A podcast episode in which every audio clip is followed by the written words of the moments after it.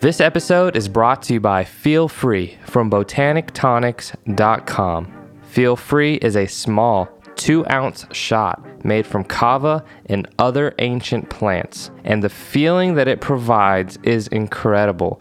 It is euphoric, it gives you this sense of focus, it reduces anxiety, and it just puts you in a relaxed state in your body.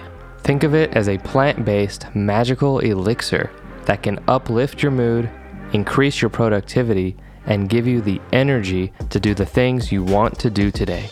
There are so many applications for when you can use Feel Free. A few examples are using Feel Free to get into a flow state before yoga, meditation, or exercise. People are using this as a kind of energy drink to go running for miles at a time, and it's also great for socializing. It just makes it easier to connect to people around you. There isn't this kind of background hum of anxiety anymore. It just really melts away, and that also makes it a great replacement for alcohol. So if you're ready to feel free, go to botanictonics.com and use promo code XIAN40 for 40% off. Again, that's botanictonics.com, promo code XIAN40, X I A N 40 at botanictonics.com. This episode is also brought to you by Sheath, the underwear of legends. What makes Sheath different is the pouch on the inside. Now, this is a game changing invention that completely revolutionizes the male undergarment. These are the most comfortable underwear I have ever worn by far. They've got amazing designs and styles, super comfortable fabrics. My favorite is the bamboo and also the V, which is a long leg athletic underwear that doesn't ride up and it supports you where it matters most. So go check out Sheath at sheathunderwear.com and use promo code TIMEWHEEL to save 20%. Once again, that's sheathunderwear.com, promo code TIMEWHEEL.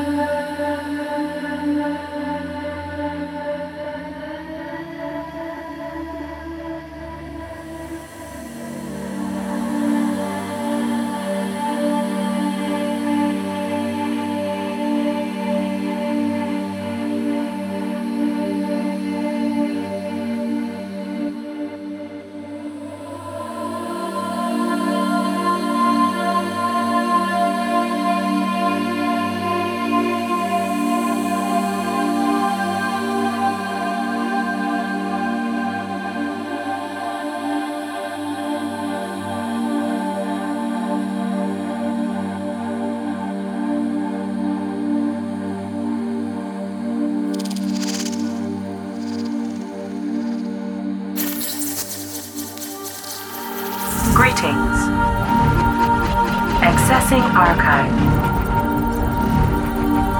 Authorizing. Access granted. Accessing file.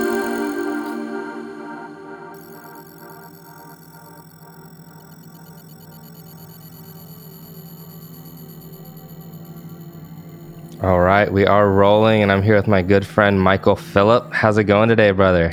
It's going good. We waited a sufficient amount of time for my uh, caffeine and such to fully hit, so I Let's should be able to fire away with whatever I have, including my including my uh, over caffeinated sweaty armpits, and we'll be. I'll do what I can. here to serve. Let's go. That's funny, man. Well, um, I've been enjoying, you know, your recent podcast. You've been going deep into the ideas of Plato, Platonism, Plotinus. All this stuff is very heady for me. It's honestly kind of over my head to comprehend. So I wanted to have this podcast with you so we could kind of break it down into layman's terms and let's understand it you know like Yeah. from a kind of a psychonaut slash spiritual uh, inquisitive point of view like the people that listen to my show i'm sure there's a lot to glean from plato plotinus uh, porphyry platonism and all this stuff but Yeah. to make it a little more you know digestible so that we could you know be inquisitive and, and want to learn more about it because i've Mhm. listened to stuff about it and you know you recommended some podcast episodes recently that i try to listen to and the language is just very academic. Yeah, yeah, yeah. and so it's Yeah, a little over my head. So i thought we could maybe you know distill it down into you know I, I, can always understand you on your podcast. So if you're able to tell me maybe more than that other podcast guy I, i'm gonna learn it more. So i'm very much on the learning in in this episode. Uh, Mhm. i don't know much about it myself. So i'll be kind of asking questions clarifications um, i do have a couple of notes written down about what i was able to distill from uh, that podcast and some other podcasts I listened to from you and some other YouTubers about Plato and Plotinus and uh, Porphyry and, and their, their, all their relationships to Platonism, Yeah. which uh, is very, uh, uh, again, uh, very deep, but I want to get into all that. And I have a number of questions I'm going to ask. But first, I wanted to just learn how did your interest yeah. in Platonism, in Plato, in Plotinus. How did how did you discover it? How how has it caught your interest, and what is it that you're so, you know, passionate about learning and and going down that rabbit hole yourself? Yeah, for sure. So there's a couple different ways to approach this. I think from my own, you know, history with interacting with these ideas, I think I first probably came across Plato like a lot of people. You, you know, you just you don't really have the context when you're younger to understand how any of these philosophers or these ideas fit together. You know kind of what intuitively that you gravitate toward and then you slowly figure out okay, these are the thinkers that really carried the torch of this idea. And Plato is not only one of the most famous philosophers in world history, he's really the representative of a lot of these ideas that have been remixed, spat on, battered by the new age, you know, but he mm-hmm. he was kind of like the original source of mm-hmm. a lot of these ideas that I think have been kind of perverted and dumbed down and and pulled out of context and renamed and stuff like that. Um, and to give you an idea of what some of those are, I mean, the notion that we really have a soul, that your your psyche is your soul, so it is the thinking part of you. It is this immortal essence that you have. It really is doing all these different things. It really should be the central concern of a philosopher, of a person who is trying to improve themselves, trying to understand themselves, trying to understand their place in the universe. And there's a lot of interesting metaphysical stuff. There's a lot of interesting, uh, what would properly be called rational, but not rational in the way that we popularly thinking think of it, but in the way that realm of mind, like the the rational is the realm of mind. It really mm-hmm. is real. It really is a fundamental part of reality. It's you don't just you don't acquire wisdom by going out in the world and weighing and measuring things. You mm-hmm. can acquire real wisdom with just your psyche, just your mind, just your soul, and like deep contemplation, deep reflection. Yeah. And there's there's so much more than that. But so I slowly started to piece that together over the years. And as you pointed out, I started doing a deeper dive again. And it's just a such a deep well of wisdom. And and I think for whatever reason, it doesn't get the shine that some of these other ancient ideas get, like mm-hmm. Hermeticism, Gnosticism, but they're really all part of one continuum of ideas. They really mm. all have Platonism to thank because mm-hmm. Platonism came before those, or most likely at least came before those. And then you mm-hmm. start to, as you start to get your feet wet into Platonism and Platonist thought, you start to see, oh, Hermeticism is really pulling from the same source of wisdom in a lot of ways, metaphysically. Yeah. Gnosticism is really pulling from the same source of wisdom in a lot of ways. And yes, there are differences, and yes, there are, you know, um, competing ideas within those ideas, but they're all very similar. Yeah. And yeah, man, it's it's really, I think, the ch- one of what I think is the purest forms of what some people call the perennial philosophy. You know, this idea that there is this unified wisdom that goes way back. Like Yeah. the, some people call it the golden chain of thinkers that Yeah. goes way back, and you can follow this chain of thinkers. And they were the ones who were like really tapped into the truth. I, of course, don't know if there really is such a thing. But if there was such a thing, Plato was a link in that chain, yeah. was a major link in that chain. totally. And we'll get into why. We'll get Yeah. into why why I, think so. that. But did I did I answer all the parts of the the question? I think so. So I did just want to ask in a general sense before I ask who who is Plato, but what is Platonism? That's a really hard question to answer because it's clearly, you know, it starts sort of with this guy named Plato, mm-hmm. though Plato himself was probably a Pythagorean, so that co- comes hundreds of years before Plato existed. Mm-hmm. Um, but it's it's always interesting, right? Because in the same way Jesus was not a Christian, Yep. like later on people invented Christianity, it- Plato mm-hmm. wasn't a Platonist, right? Yeah. So Platonism emerges out of the the thought of Plato. And what we have of the thought of Plato is these dialogues, right? You know, there's all these famous dialogues: the Republic, the Phaedo, the Phaedrus, the um, uh, Crito. There's a, you know, there's a whole bunch of them. So that's the primary wisdom that we have from Plato. But that in and of itself is not even close to fully representative of what Platonism is, because within Plato's school, Plato's academy, he was doing things. He was doing probably lectures, probably um, having various grades of wisdom, you know, initiating people into uh, deeper secrets. And some of the primary evidence that we have for this is that this is also what he was doing in his writings. He was clearly hiding esoteric wisdom within his writings. Um, one of the easiest examples to point to is Plato's Republic. There's, you know, um, anybody who has a vague idea is like, oh, yeah, isn't that the one where he talks about the ideal civilization and philosopher kings and all of these things? And yes, exoterically, that's what it is. Like if you if you read it on the surface, that's what it is. But they found all these hidden patterns within the republic now and some of these patterns are representative of music some of these patterns are representative of math so there's like these deeper hidden layers of wisdom and geometry and uh, harmony within that text Wow. and that's very likely what he was doing under the surface all the time. And my God, dude, the level of genius you have to have and the level of thought you have to have to make some make a coherent you know, like imagine if right now everything I was saying also had a secret layer.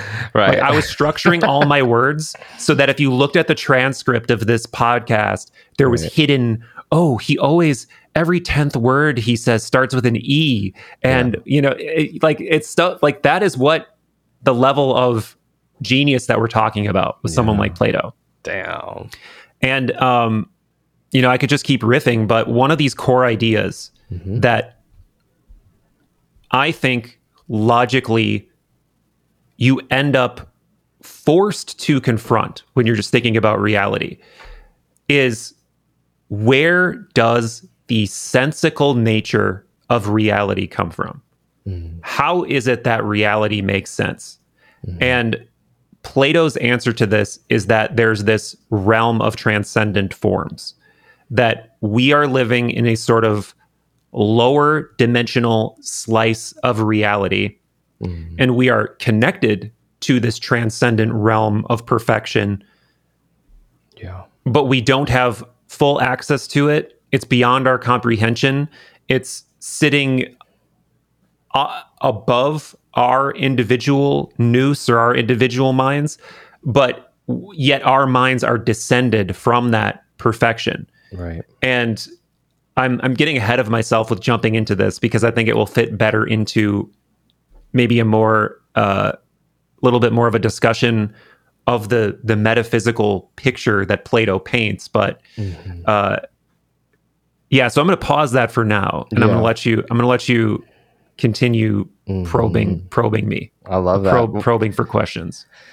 Yes. So it it feels I mean based on what you just said before I jump into the next thing, it, you know, it feels like he's trying to to get to the deepest and or higher layer of reality. Um that was like a prime a prime focus of Plato, you know, and I assume he had and I don't know this, but I I would think he has a number of altered state experiences, whether psychedelic or just meditative, or you know maybe guided through some type of ceremony. I'm not sure what they all had access to. Of course, we know that about the Eleusinian mysteries, and was he Yep. initiated into yes that? Yes, he or- was yep Okay. and he and he wrote about it as like you know one of the greatest things that someone could experience so for Right. anyone listening who's not familiar with that there's very well constructed arguments that whatever was happening at this famous temple of eleusis where all of these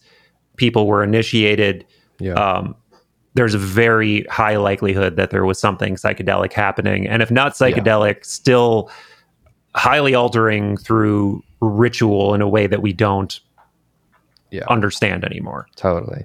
And you know, most people through the podcast know, and people that are a fan of Third Eye Drops know that both you and I have ventured into these states of consciousness many times, and they are quite ineffable, but they also really capture our attention and and make us wonder what the hell is going on up there. So back Right. before all the Instagrams and Netflix is available, I mean, back then that you would have a lot more time to really think about that, ask about that, write about that, like dive deeper into that. That's something I, I, I mean, if I lived in during during that time, I would be doing hundred percent. Um, because there just wasn't this level of entertainment available to us like that we have today, where we kind of get uh, sucked into a lot of that. But you know, even even Yeah. you and I, you know, do devote a lot of time into trying to understand these mysteries. But he had even more time, you know. Um, and I believe he was kind of almost like, um, was he kind of like an ascetic, Plato? Yeah, yeah. So he didn't marry. He didn't have kids. Um, right, right. So you have even more I believe, time. I believe not.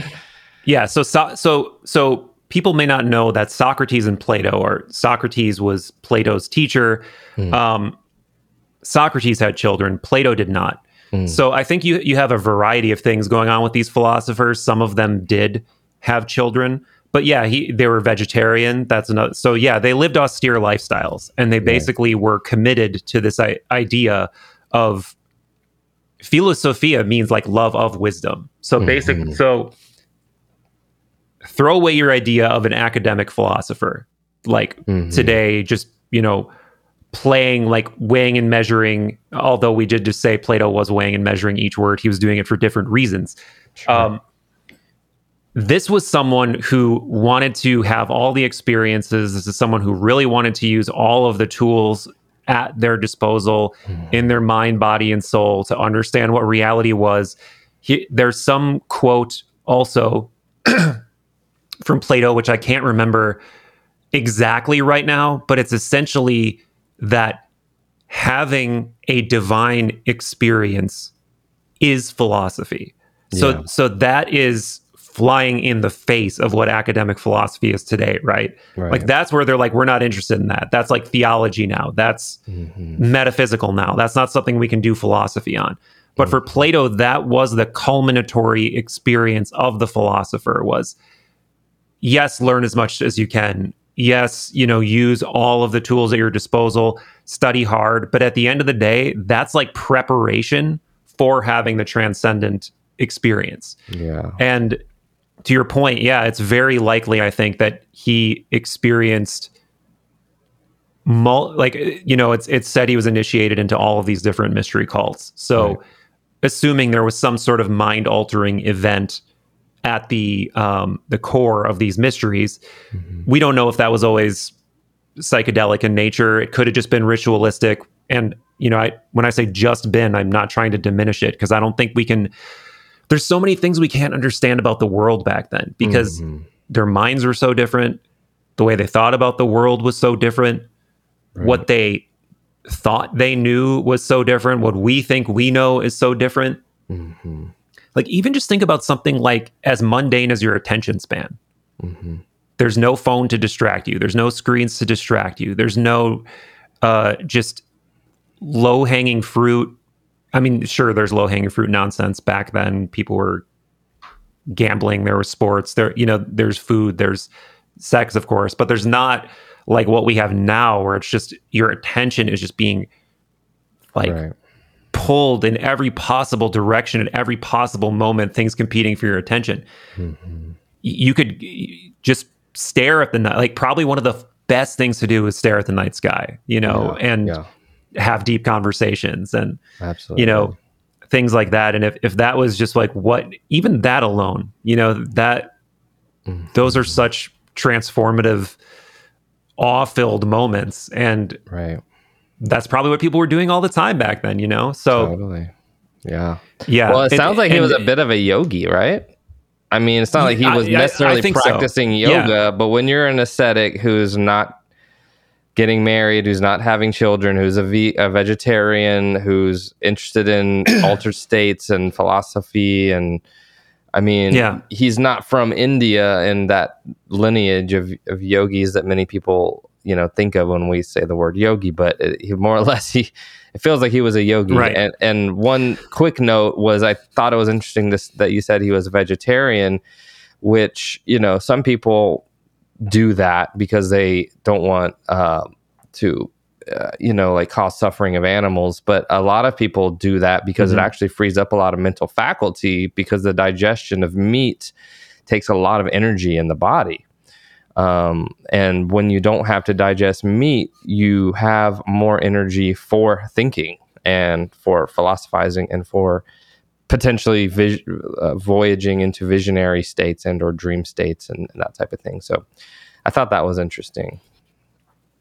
Yeah, yeah, and there's there's definitely mystical rationale for being vegetarian that um, you know I don't know if I do or don't endorse. I do think ethically, of course, there's great reasons to be vegetarian. I'm not vegetarian, but I think it. I mean, it ethically, I, I get it. It makes sense. Mhm. Um, I've been vegetarian. There's whole, there's I've been Yeah. vegetarian, but I, you know, actually, I got anemia, which is lack of iron. So I had to, be, Right. I had to eat meat again, unless I wanted to take a bunch of pills, which I didn't want to do. But I, I will say, certainly during those times of being vegetarian, um, and I will do a vegetarian diet before a ceremony, um, because I want as much mental faculty as I can have. But um, yes, I think for that reason, uh, it it it doesn't surprise me that he was a vegetarian. I, I don't know how many of these old philosophers were that way, but it's just interesting Yeah. to to align um, that you know he was really interested in using as much of his men- mental faculty as possible. Yeah. So I think this golden chain that we're talking about, I think it's pretty, I don't want to say it's universal, but Pythagoras, who, like I said, he is thought by most to be a Pythagorean uh, or, or to have been initiated into the Pythagorean teachings.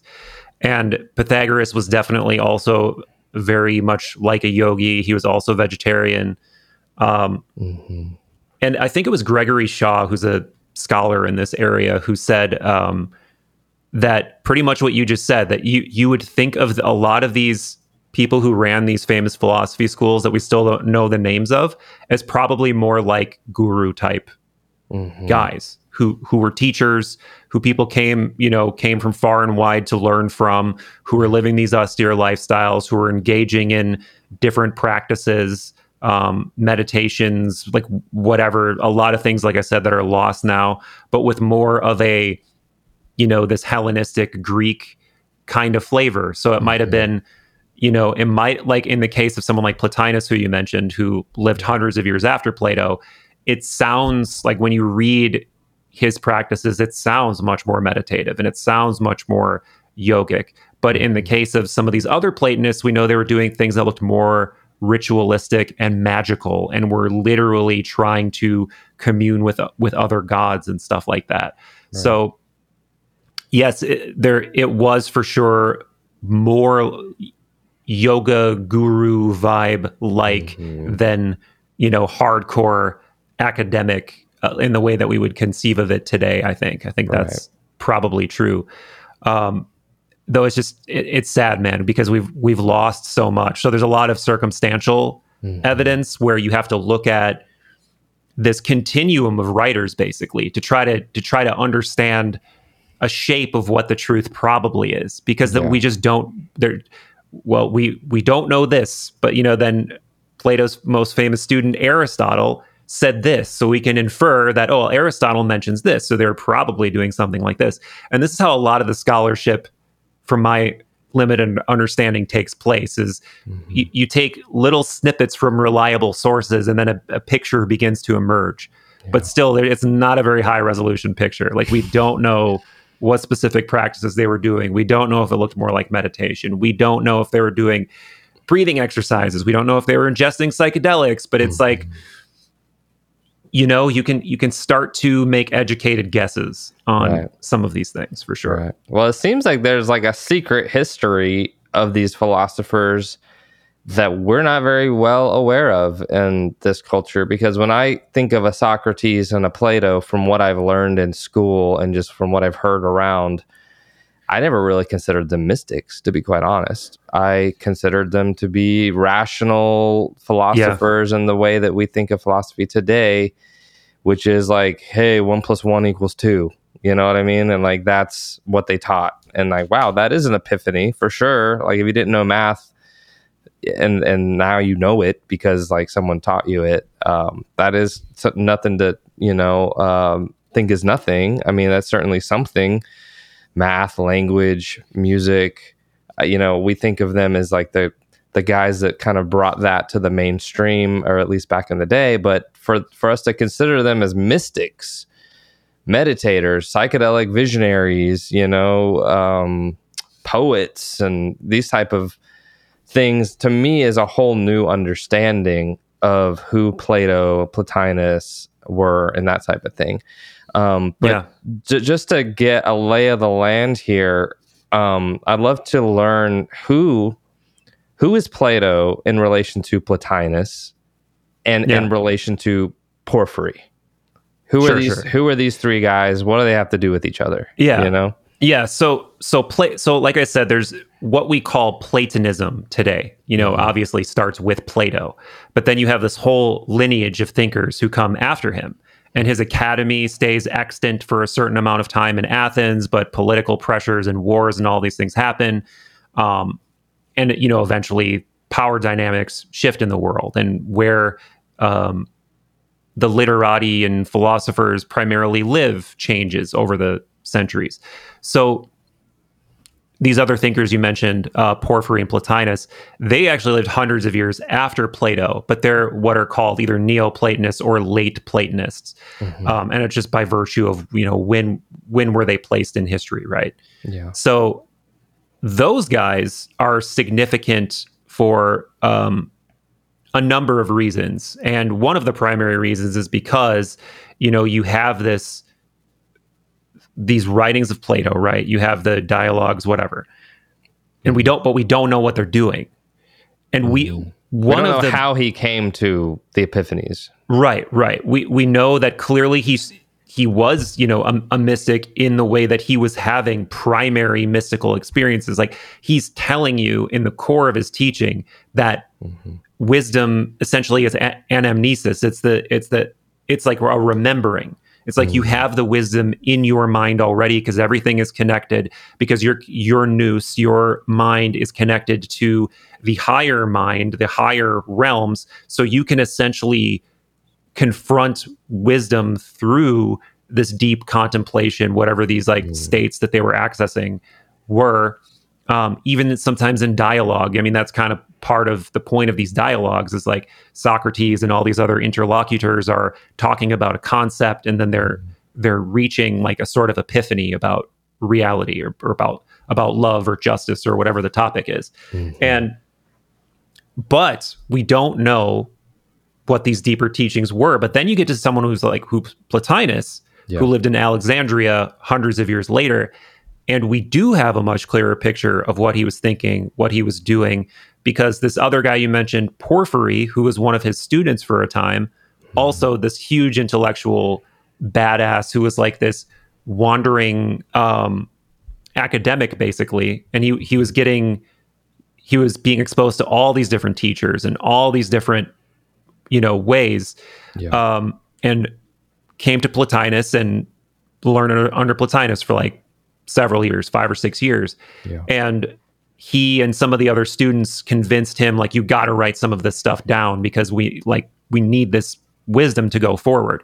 So that's what became today known as the Enneads, which is like a great source of direct information for this stuff. So if you want to see the thought process, if you want to see um, the the philosophical underpinnings, and you want to see how yogic and psychedelic and meditative this stuff is, like you read Plotinus, and it's like, oh my god, yeah, this is this is the stuff. Like this is the the wild, so, like soul journeying, soul ascension back to the non-dual uh, oneness, and yeah. So Love that. the short answer to your question is there's these lineage of thinkers and there's major kind of lesser and more well-known people on that path and plotinus is definitely other than plato considered sort of the premier platonist at least neoplatonist or late platonist uh, and part of that is because you, uh, we have all of these writings from him and um, yeah. he's just a very highly reputed human being and teacher. So So yeah. did he read what Plato wrote? Oh, and yeah, yeah, and he elaborated on it. yeah, so they were all so all these Platonists were reading the the Platonic corpus of wisdom, um, and they dev- some of them like developed their own system. Like you gotta you gotta read all the dialogues in this order, and then you got to read the Aristotle stuff, or you got to read Aristotle first, and then all the Plato stuff. Um, and they considered that to be like a some kind of initiation. Hmm. And then when you'd get through that stuff, then you would reach a level where, okay, now you know this. Now you're going to come in for the deeper teachings. And again, probably most of those deeper teachings, we don't know what they were.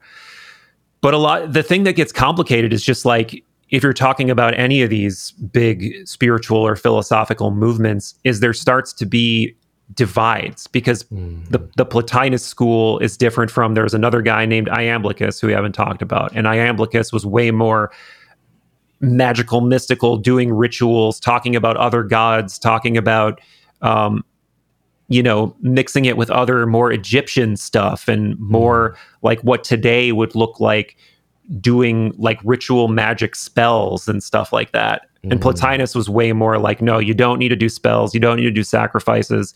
It's all like in your in your nous, in your mind, and you can Yeah. connect that mind up to the divine mind. Uh, so so it does like the lines start to get blurry and answering the question of what Platonism is or isn't becomes the sort of impossible Mhm. question other than we know these guys were all reading Plato and they all thought Plato had like divine level real wisdom. Yeah, absolutely. It, was there a book like one book Plato wrote, or was it like many different books? No, it's like this continuum of what what we have from him are are dialogues basically. So they're all written he's not in the dialogues. Like you don't it's not Plato says this and does this. It's mm-hmm. him writing conversations basically between Socrates and different students usually.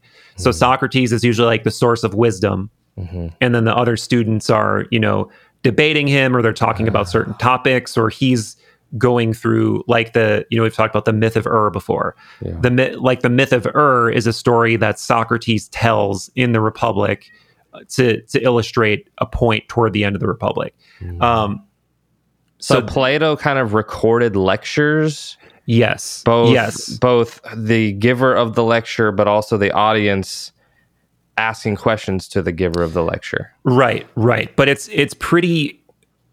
I mean, we we don't know, but the, the way that it's painted is that a lot of this is Plato's construction of trying to get to a pre-existing teaching or point, mm-hmm. and then he does it sort of he deconstructs it into a dialogue right? So mm-hmm. that you you go through this logical progression of considering different ideas in your own mind and you're considering these ideas through the viewpoints of the different people in the dialog but then mm-hmm. you're coming to this sort of like place where now you're informed and you can kind of reach this epiphany yourself of this whole chain of logic and dialogue. It's like oh Yeah. okay.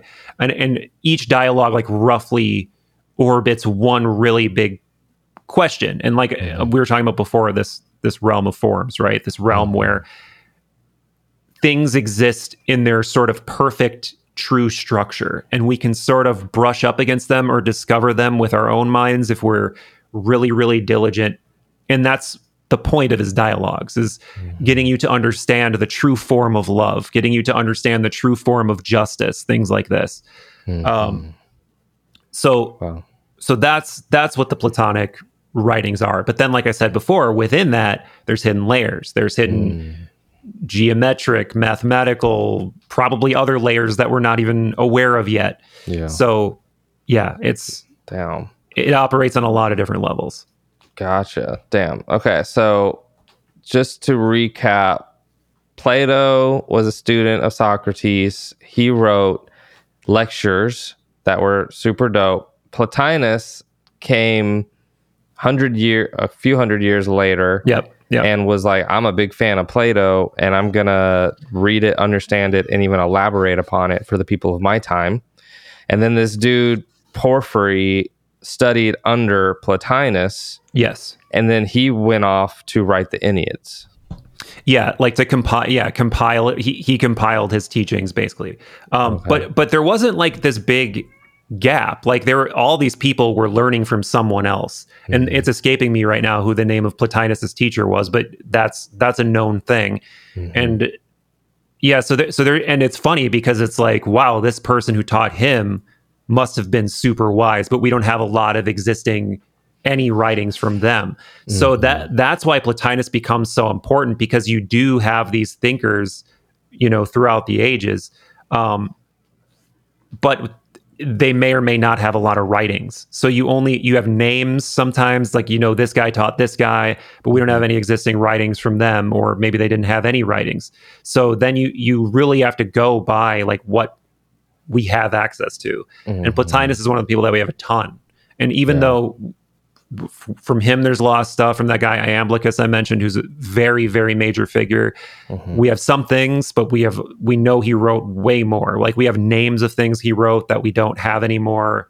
Mm-hmm. Um, yeah, it's just so it's this it's like a combination of a detective game and you know trying to do- download the massive amount of information that we do have and make all of that make sense you know Yeah, that makes sense.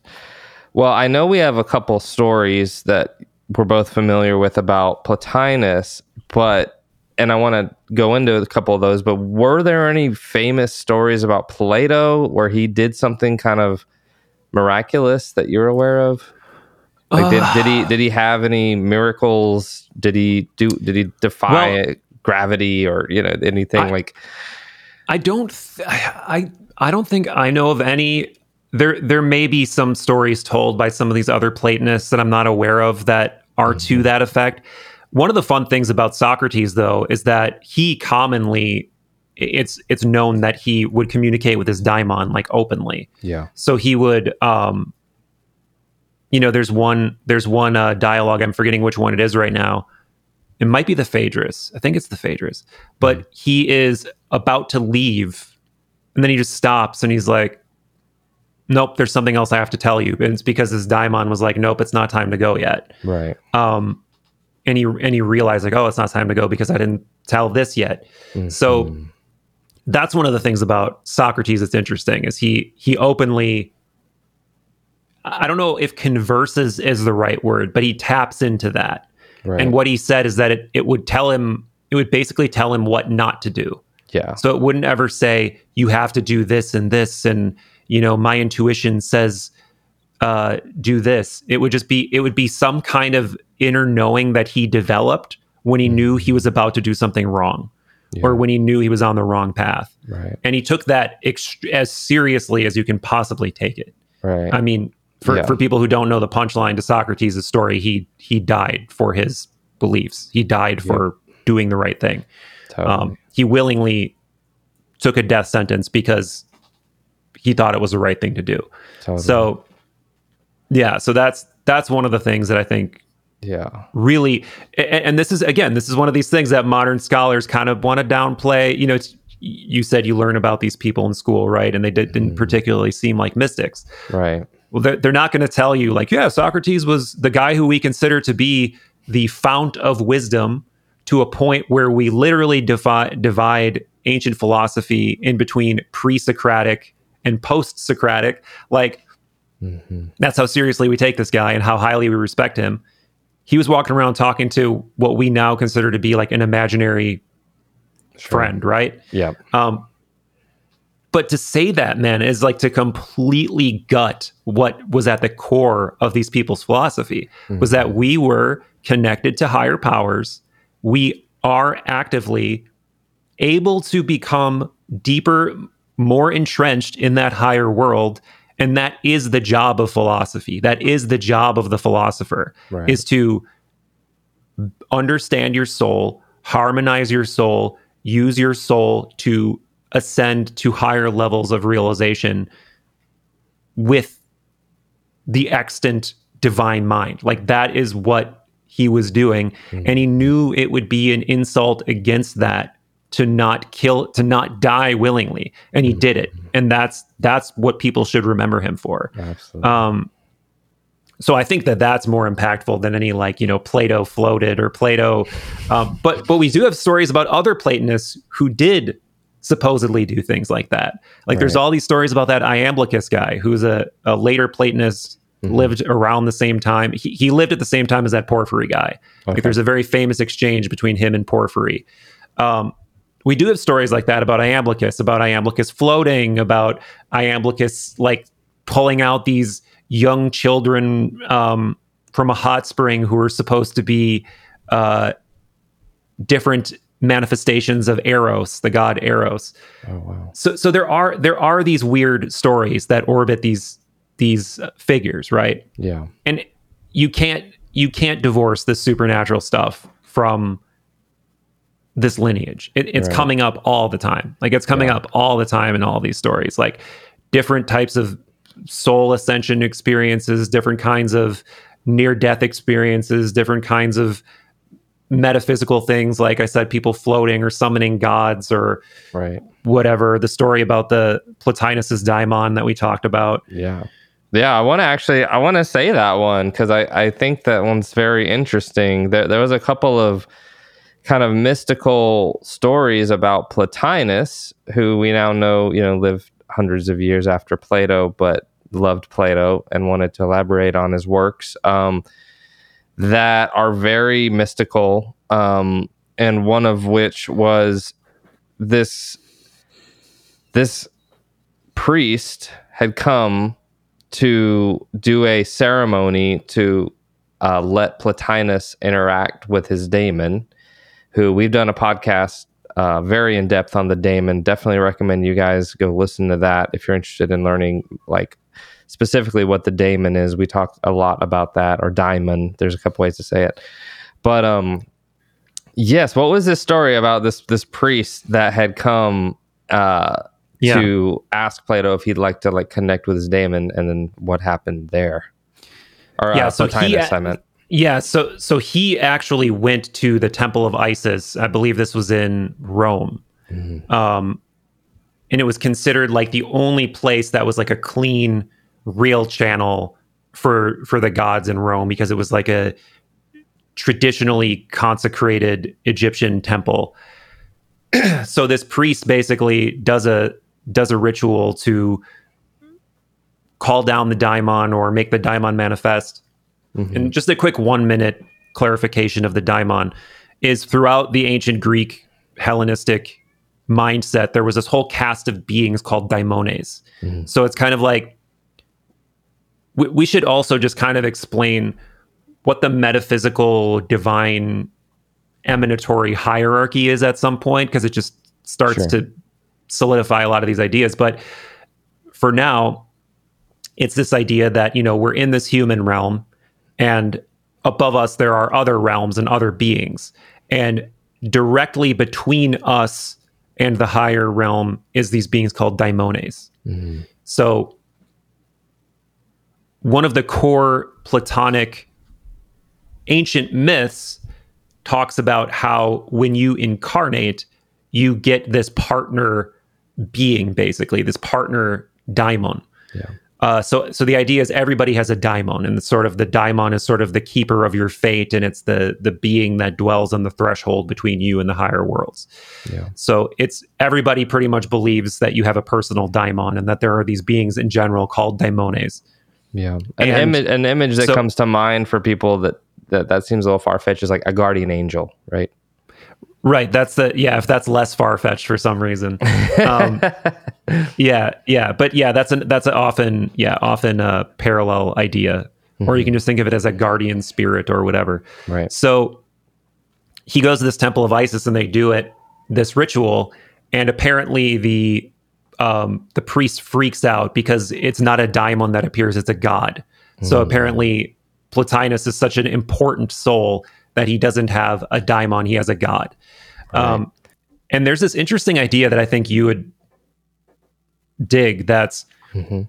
there pretty much is the equivalent of a of a bodhisattva in Platonism Oh wow. among some Platonist thinkers that you can instead of going to these higher noetic realms where you're dwelling with the gods after you die, you can actually choose to reincarnate and be sort of like a saint or bodhisattva here on earth, like Yeah. helping other people wake up. So it seems like Plotinus was probably one of these characters that he like came down to earth with like huge force, huge divine presence connected to him. Um, at least that's what this story seems to be trying to communicate. If there's Absolutely. if there's truth to it, yeah. yeah. Yeah. Funny idea. You and I might be that too. We might be some bodhisattvas. Who knows? I think everybody wants to believe that. I think everybody wants to believe that there's some that there's I mean, why are we so? Why is our daemon telling us every day, "Yo, share this knowledge"? You know, but is it our daemon or is it a mental illness? I'm gonna go with Damon. Sexier. It's if it's helping you, if it's helping you, it's probably not a mental illness. But I, I definitely see how they can get confused for sure. Um, I like to think Yeah. you and I are doing all right. I hope so.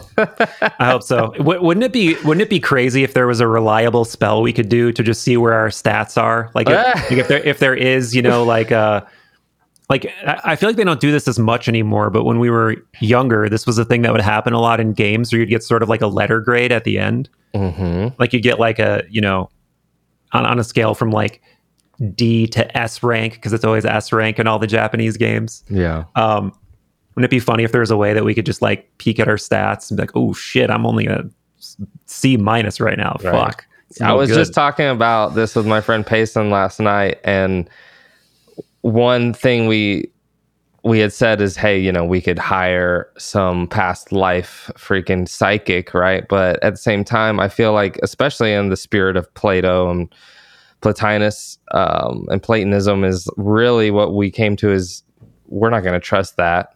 The only way to really trust is to figure it out for ourselves to actually do a meditation or a ceremony or whatever it is and ask the source directly and kind of see what answer we get. And I think it I think it can be done, you know, like yeah. I don't ul- know that some psychic could really tell you like what our grade Ultimately- would be, you know. ultimately I agree, but I also think the the reverse is true that you do need to go through sort of a graduated process of learning.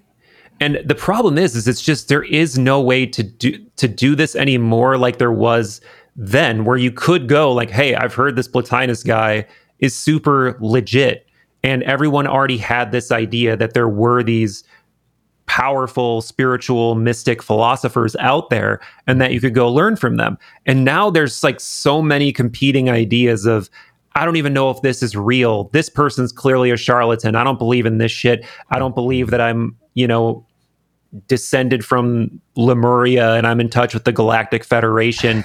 but I'm open to the idea that there are these higher noetic realities and higher levels of consciousness. And Yeah. but ultimately you're right like in, especially in the in the metaphysics of plotinus he actually believed that our soul was already up in this noetic realm that hmm. we could essentially kind of climb back up to the true place where our soul resides hmm. through whatever these meditative practices were Right. and we could gain higher knowledge through doing that. And one of the reasons I like Plotinus is because he seems to want to do away with a lot of this other di- like the distracting kind of stuff. Like he really wants you to like go inward, go deep, get deep into meditation, um, and go through this ascension process internally with the power of your own psyche and your own soul. And I like that because it feels like he's trying to cut away a lot of the um I guess by by their standards, what would have been the sort of common superstitious language and and go like really into the light. Like lit, like literally he talks about light. He talks about all these different things that you hear other yogis talk about uh, other you know mystics talk about. And there's some interesting thought-provoking things too because there are stories of him traveling east with some uh as part of some war campaign because he wanted to learn from those eastern teachers so there's it's possible that he literally did learn some some yogic some meditative Right. type stuff we again we don't know but um it, it certainly seems plausible i would say Totally. Damn, that's awesome. Yeah, there was a couple of other stories um about Plotinus that were interesting that captured my attention. We did say the one about how the he didn't have a daemon, he had a god. That's certainly interesting. Um, there was another one where there was this philosopher, Olympus of Alexandria, who was jealous of Plotinus and wanted to use magic to cast a spell on him. but he realized that Plotinus' soul was so powerful that all of the attacks deflected back onto Olympus himself, forcing him to give up. And he had realized that Plotinus had cultivated his soul to a noetic consciousness yeah right that was a force to be reckoned with. That's Right. interesting to me. I mean, of course, that's something I would love to do. Right. And, you know, and, and again, like this is a, another great example of you read these stories, and from a modern perspective, scholars are like, what is this shit? You know, this can't be real. But again, you come across this stuff constantly, and you can't get around the fact that people were doing what we would call go, goetia or magic in the ancient Greek world. It was mm-hmm. all over. People were casting spells. People were trying to curse each other. People were, you know, going to different m- maguses to to do different rituals and do different things. Mm-hmm. And there seems to be what I find useful and what I think has a lot to teach us about modern spirituality and the way a lot of people try to use spiritual language today is that there was clearly a sort of higher magic and a sort of lower magic. Mm-hmm. The higher magic, or what, what they would usually call theurgy, is what are you trying to do? You're trying to purify, refine your own psyche slash soul to get it closer to God. And you do mm-hmm. that through living sort of an ascetic, very serious lifestyle and not over engaging in in earthly pleasures and not connecting yourself to earth. And and this is part of where the eating meat comes in because I, I think I think the idea is that there's sort of a spiritual weight hmm. to life. And if you're consuming that spiritual force, it's kind of tethering your soul to this realm more. Right. So that's part of the reason why you like literally don't want to be a dense body is hmm. because you want you you want to have a light body that can ascend easily. Right. And that's the f like that's the the noble effort. That's what plotinus is mm-hmm. trying to get you to do. That's what all these platonists are trying to get you to do is is orient your vision kind of toward the oneness toward the non-dual toward the higher realms. Mm-hmm.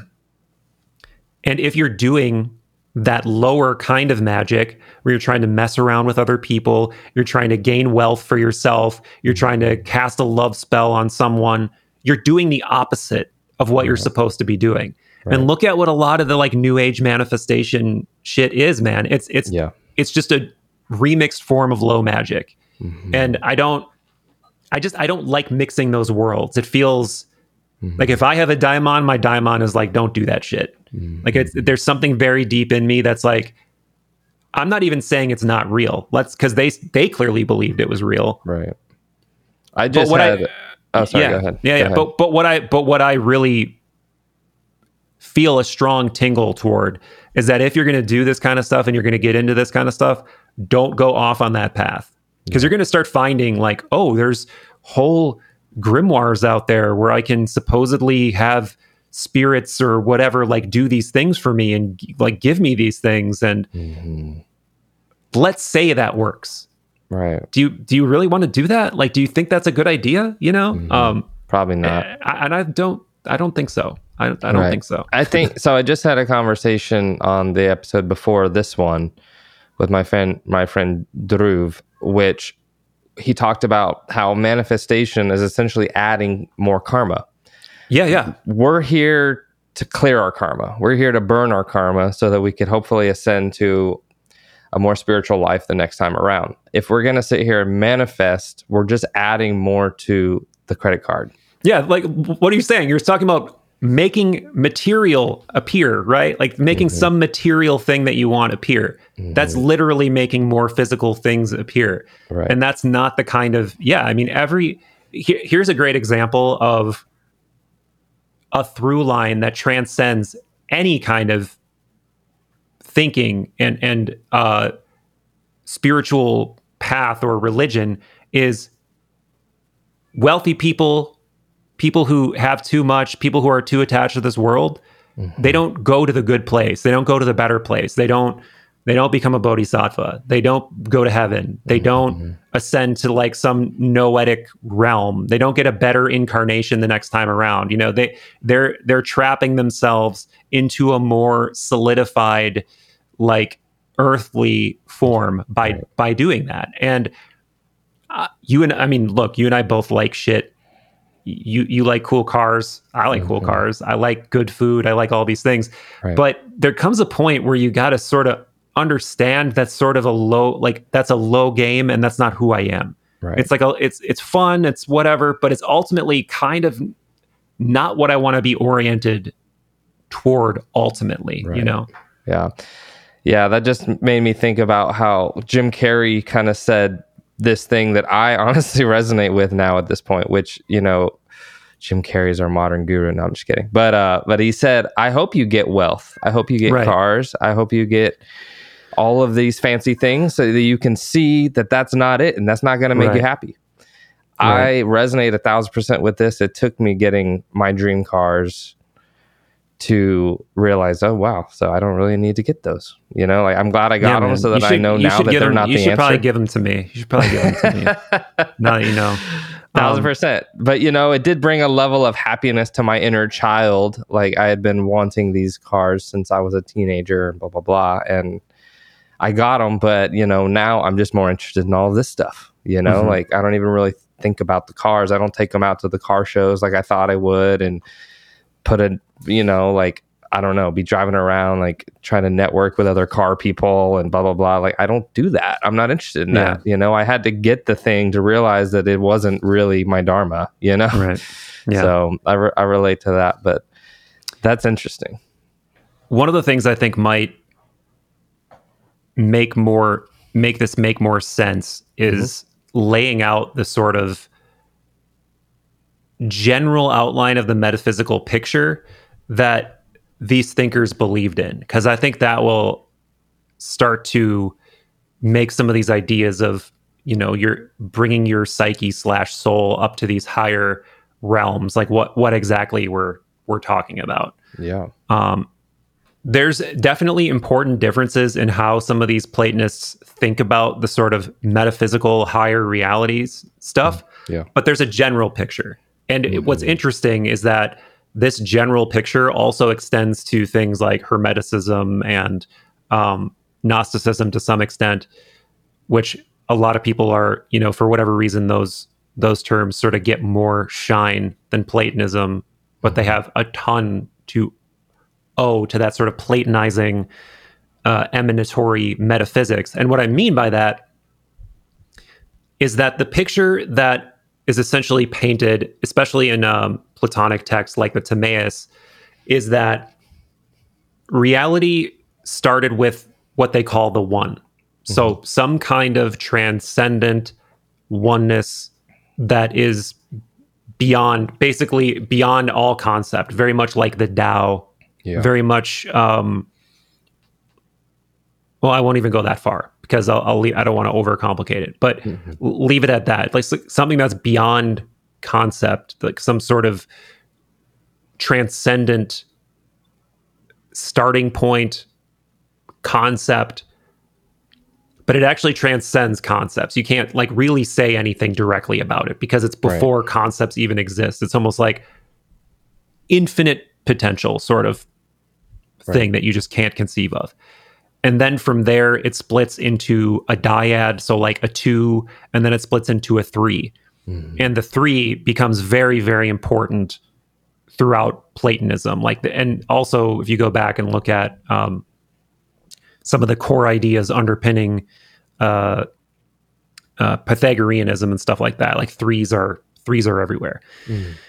The general picture, though, is everything starts from the one and then it emanates outward into more and more differentiating forms. Mm-hmm. And this is when we were talking about these things like these noetic realities. Yeah. That's like these these gradients of reality that are closer and closer to that transcendent oneness. Right. And within these high realms, this is where you get things like what we briefly touched on before, like the Platonic realm of forms. Mm-hmm. So this is where everything exists in sort of a perfect way in to use way oversimplified problematic terms in like the sort of mind of God. Like Yeah. this is where geometry comes from, this is where mathematics comes from. This is why the like reality makes sense.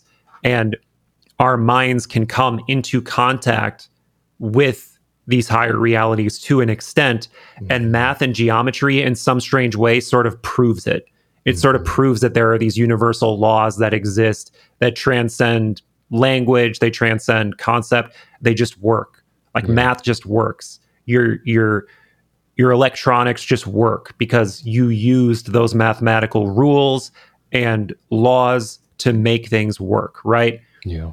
so that's why that is. Um, and then once you get, you kind of get down these successive layers of reality and you get closer to our reality, you actually hit a sphere of reality or part of reality that is, Plato just calls soul, basically.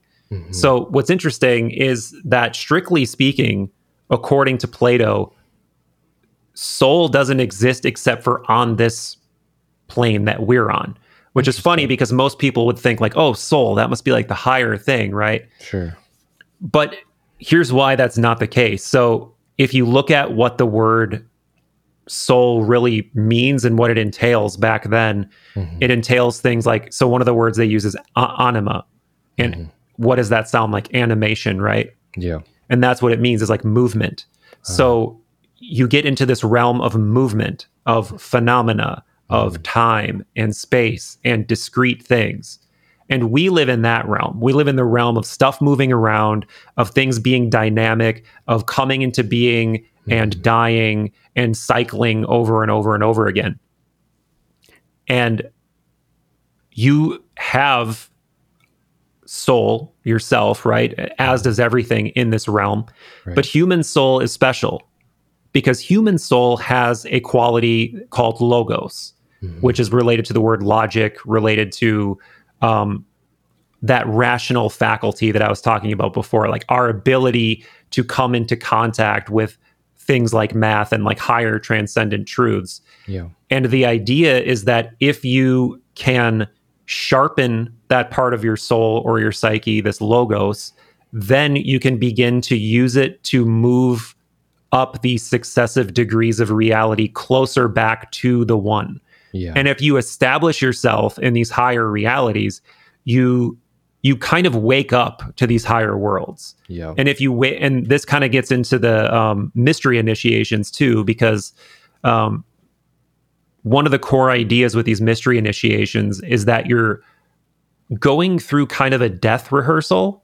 And Right. by going through the death rehearsal, you're sort of waking up to your to an immortal aspect of yourself or of your soul or something. Mm. And it's the same kind of idea in Platonic thought. Like they're trying to get to the exact same point is that if you associate too heavily with this world, you're destined to just be this like mindless automaton who's reincarnating all the time, not waking up to the higher reality. But if you're able to, like I said, sharpen that logos and use it to understand reality, use it to understand these higher realms, then you actually kind of get born into these other realms or you remember that you're part of these other realms. And it kind of fundamentally changes your relationship with reality so that you're not just strictly a lower being stuck here anymore. You're actually part of this like this higher uh, truth this higher reality Yeah. and it starts to become hard to talk about because different Platonists kind of disagree on what you're capable of. Um, so there's no there's no final answer, but that's like the general what we're doing here sort of picture. Uh, Right. and, and I think that that holds, man. That that definitely holds with my own spiritual interests, and I'm I'm really not interested in anything else spiritually other than trying to come into contact with whatever that is, you know, or Right. understand whatever that is. Yeah. Um, Well, it seems like and I have, yeah, seems like you know platonism is trying to point you towards hey the most valuable thing you could do to actually understand life and why you're here is come in contact with the one because when you come in contact with the one you know what this all is and prior to that you kind of feel separate from everything you feel like you're a separate being from all the, the the other fellow humans, animals, and nature. When you come in contact with the one, you realize, oh, I'm a equal part of this all. Um, in uh, uh, Sikhism or Sikhi, which my last podcast was exploring, we learn that the primary tenet in what they believe is Ik Onkar, which means the creator and the creation are one. We are the creation, but we're also the creator. Um, and for us to come to understand that is almost the most valuable thing you could know as a human because now it's not you versus the world. Now you have a purpose and understanding that the other is you and you are the other. And when you kind of have that relationship with other fellow humans, I feel like it just makes your life a lot easier, a lot less stressful. Like you understand people's ignorance and you don't get upset about it as much, you know, versus like, oh, he's an asshole because he cut me off. yeah, You know, if you're driving the Mhm. car, it's just like I kind of understand, like, oh, well, he's in his own world and he probably wasn't thinking about me at all when he did that. And you just kind of like let, you get a lot more slack for understanding why things are the way they are and things don't upset you as much. I'm not saying you'll never get upset, but you don't get upset nearly as much when you understand that we're all one. The other person is you, and you're the other person. We have a lot more in common than we do differing from each other. So Totally. he's he's kind of like trying to point you in the direction of yo, you really need to know what the one is so that you can even start understanding what life is and and why we're here and how to move about as a as an individual. What what does Yeah. that bring up for you? Totally. I, I think you're definitely on the right track, and that's like the core. You're that's like a a core part of it. Uh, Socrates slash Plato were very reluctant to speak directly about the one because they thought like again, as soon as you start trying to say that you understand what it is or isn't, you're you're sort of doing violence to whatever it actually is.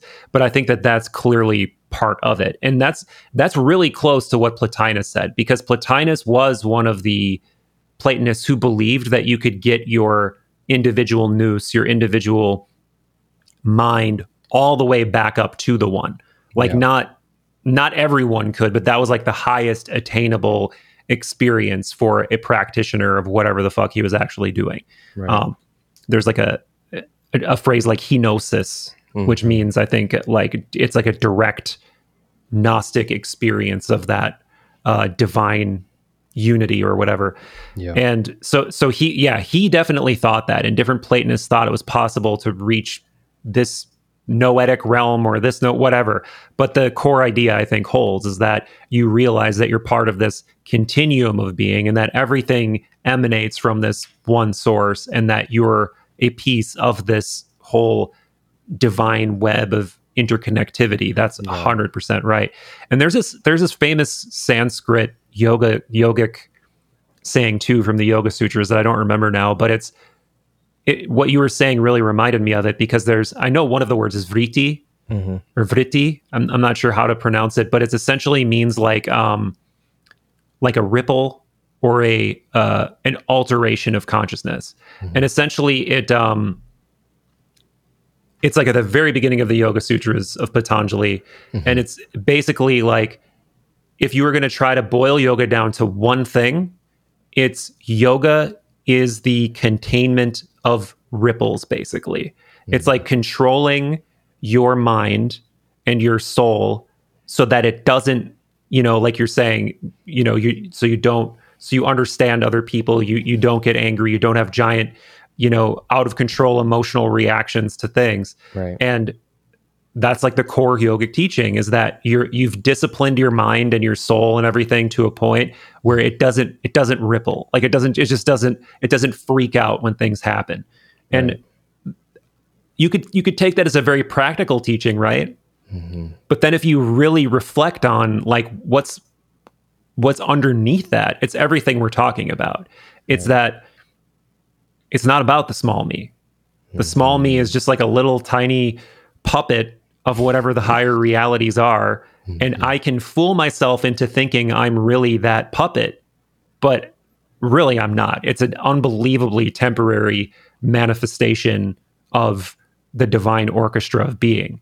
That's that's what it is. And the deeper into that reality you can get, the closer you approach to I think a spiritual birth or a type of quote unquote immortality or whatever because it's not just the problem is is I think a lot of people can get behind the idea of what we're talking about. Mm-hmm. But how deep can you like live that as if it's reality, right? Like how deep can you really feel that in your body mm-hmm. that I'm something that transcends my temporary Michaelness and Mattness and all of these things. And that those are really just like pixels on the screen of reality emerging for a short amount of time. And that there's like we're you're really the light underneath the image right? Right. and if, if you can really get into that i think you're getting to a core teaching of all of this stuff. Platonism you know the yogic teachings. I'm sure that also um, merges in with what sikhism is talking about since they come from the same culture um, so yeah man it's that's definitely the core of everything. And, and it also is consistent with with that high quote unquote higher magic we were talking about, that theurgy we were talking about of aiming your your consciousness, your soul, your mind toward that rather than how do I get this stuff for myself? How do I how do I win this? How do I get that? How do I manifest this? That's like strip the language off of that way of being. Like that that grasping way is not a good feeling Yeah. like the the feeling underneath that is not good it's it's it's gross you know Yeah. it's it's a it's a cancerous vibration. well, yeah, like Buddhists teach, desire is the root of suffering. It's that. Yeah. If we Mhm. desire to be better than everyone, if we, we desire for this thing so that someone else can't have it, I mean, we're just causing more suffering, you know, not Right. only to ourselves, but to others.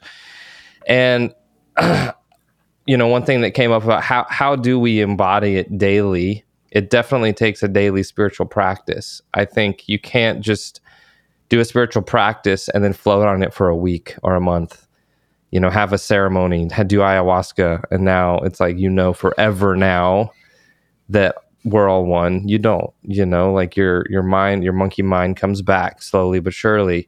But if you want to create, you know, more bandwidth for yourself to stay within that, if you were to meditate each day or practice a certain diet, um certainly that helps and but i do think you need to remind yourself like every freaking day yeah. Otherwise you're gonna lose you, the emotions are gonna sweep you and you're gonna fall into i'm separate rather than i'm part of the one. And as well that that all brought up something we talked about before we started recording which blew my mind about sikhism which is because i'm i'm a fan of these idols. You know i have like a hanuman here i've got a ganesha i've got a shiva. And for some reason you know i always and i think it's the common you know way to look at it is this represents a god and perhaps even a god is inside this idol. Well what sikhism was saying that blew my mind was you don't need idols because what that then does is you think that the god is within the idol and it's not within everything.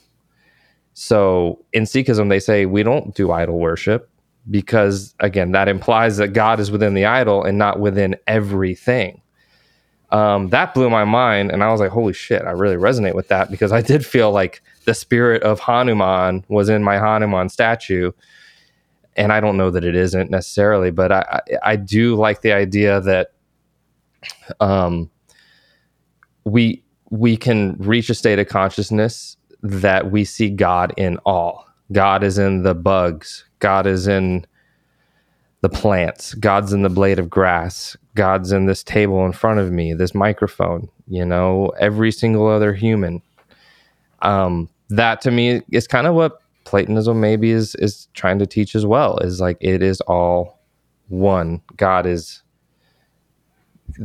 you know god is a loaded word but it is all part of this. Um Yeah. the fabric of reality is god Yeah, right. That that that nous, that mind interpenetrates everything, and you and Right. you may be various gradients away from the like the purest form of it, but it is it interpenetrates everything. The logos interpenetrates everything. Like the divine mind and logic is is why the world exists and why the world works. yeah Um, but at the same time, you know, this is again, this is this is interesting because it gets into competing ways of thinking about it. That what you just lined outline is again, that's like the Plotinus way of thinking. Like Mhm. you don't need all these crazy rituals, you don't need all this religious paraphernalia. Like you really just need to like go deep inside and like do this deep inner work, and you'll find the truth if you journey your soul upward and shed, you know, all the layers right there's a really cool practice that I don't think we have any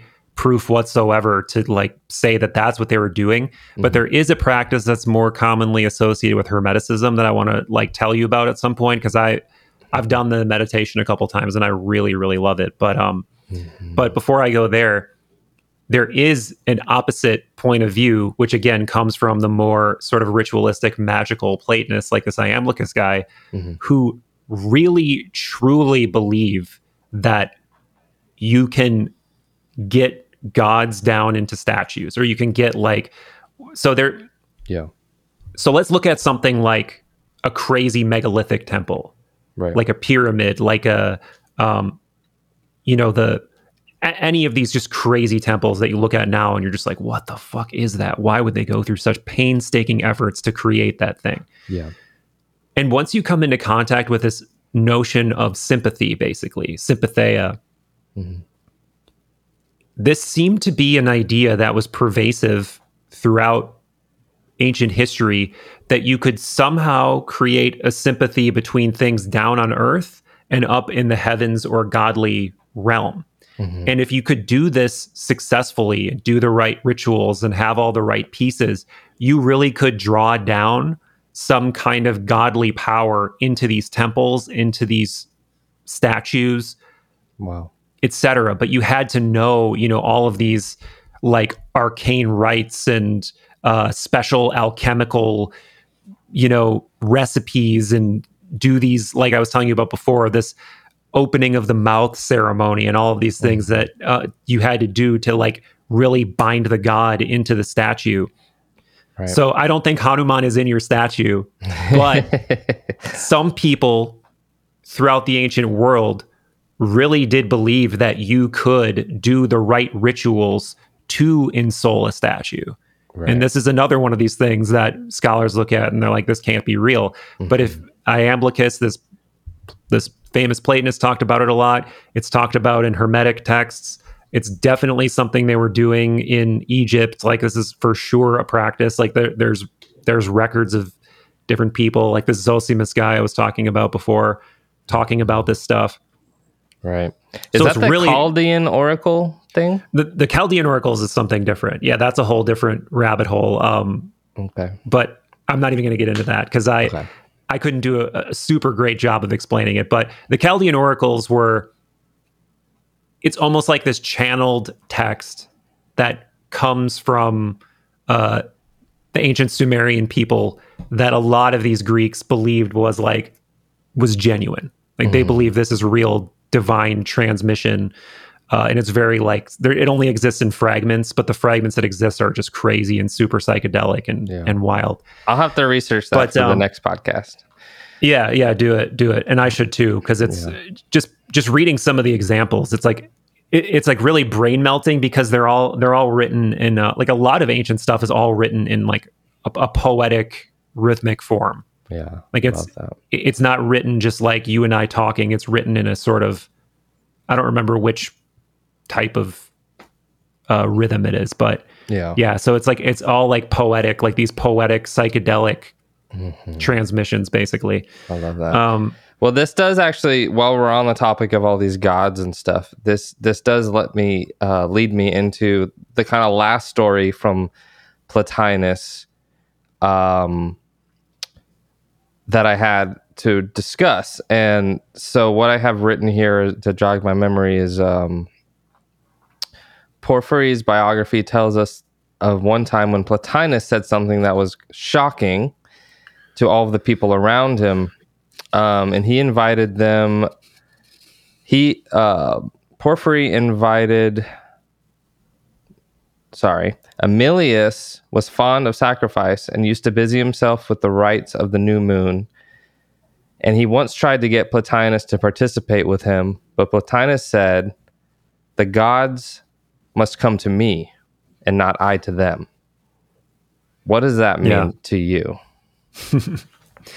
I, I think it's hard to say exactly what it means, but my where my mind goes is is again when we when we look at what he was saying in the Enneads primarily and how obsessed he was with single-mindedly doing this kind of inward facing work where you're trying to elevate your soul upward he doesn't want to be distracted by things like images. He doesn't want to be distracted by things like maybe what we would think of today as archetypes, because I think there's a lot of rich overlap between the idea of Jungian archetypes and what the ancients would have thought of as gods, these sort of like personified powers, right? Like these nature archetypes or, um, you know, the archetype of something like war or beauty or whatever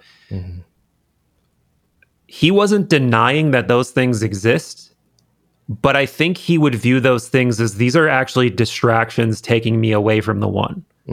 I want to go toward the non dual one. The non dual one does not have an image. Mm-hmm. Like it's a state of being, right? It's a state of uni- of divine unification, of light, of beyond concept. Why why would I want to do a ritual to Hecate or why would I want to do a ritual to Hermes? Like the mm-hmm. that's not going to get me to where where I need to go. Mm-hmm. So I think I think that's probably what he meant is like yeah, I could focus in on these things or try to evoke these archetypes or whatever, but that's not going to help me do what I'm trying to do. Yeah. Um, It makes that- me it yeah. makes me think that maybe what he was saying was I'm more interested in raising my consciousness so high that the gods see me, right, right. Yeah, that's you it. know, instead of begging them to come visit you. But again, it's not you become the point of right? light. You know, Yeah, what it, what is my? By my, he doesn't mean Plotinus. By my, he means I'm not Plotinus. Like Mm-hmm. I'm I'm trying to not be Plotinus. Basically, I'm trying to be the one.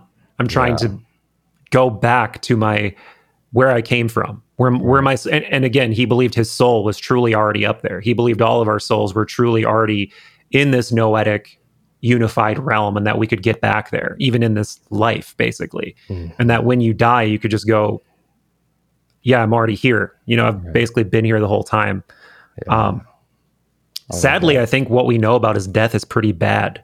Um i think i, I think i heard that you know he, he was like sort of sick for a long time and that you know hi- a lot of his followers left him while he was sick and stuff like that which which sucks. But um but to that point though that practice that i was telling you about that i think you'd be interested to hear is there is a pretty there is a pretty widespread idea um, of there being you know like the seven ancient planets being essentially these archetypal gods right? So you have you have mercury you have venus you have saturn you have the moon the sun uh, jupiter saturn.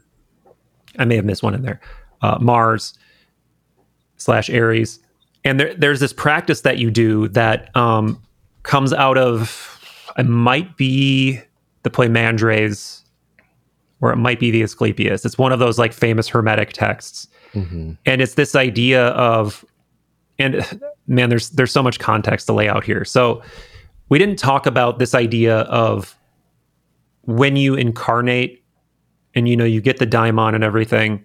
Mm-hmm. One of the other things that happens is you you get planetary influence stuck on you in the ancient world. And this is today hmm. what we would call astrology right? Yeah. like you you get these planetary influences like stuck onto your soul or your soul vehicle or whatever. Mm-hmm.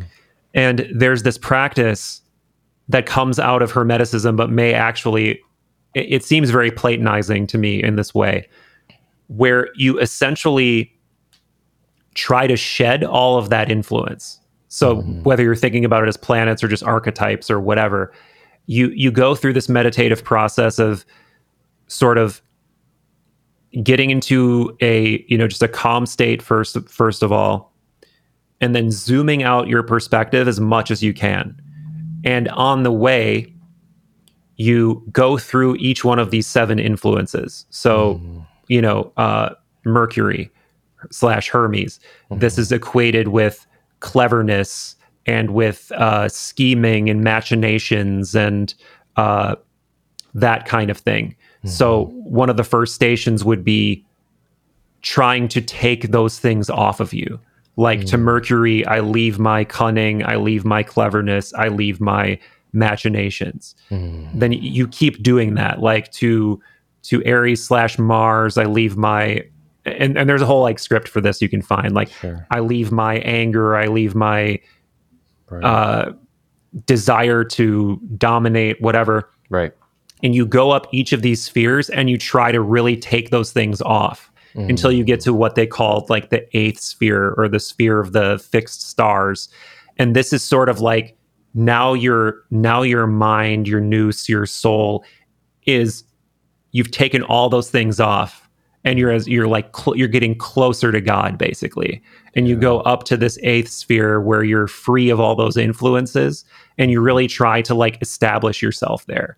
And you can sort of start to get close to the one or the transcendent thing by going up these um, up the seven spheres and trying to take all of these things off and really leave those things. Wow. um, and then of course you have to come back down right? You have to like come back down and put all those things back on because you're mm-hmm. still existing in this realm but there's something beautiful about that practice man of of trying to even if it's just going through the motions and it's clunky of really trying to be like I'm not this. I'm not my desires. I'm not all these different things that I think about on a daily basis. I don't want anything. I just want to reunify.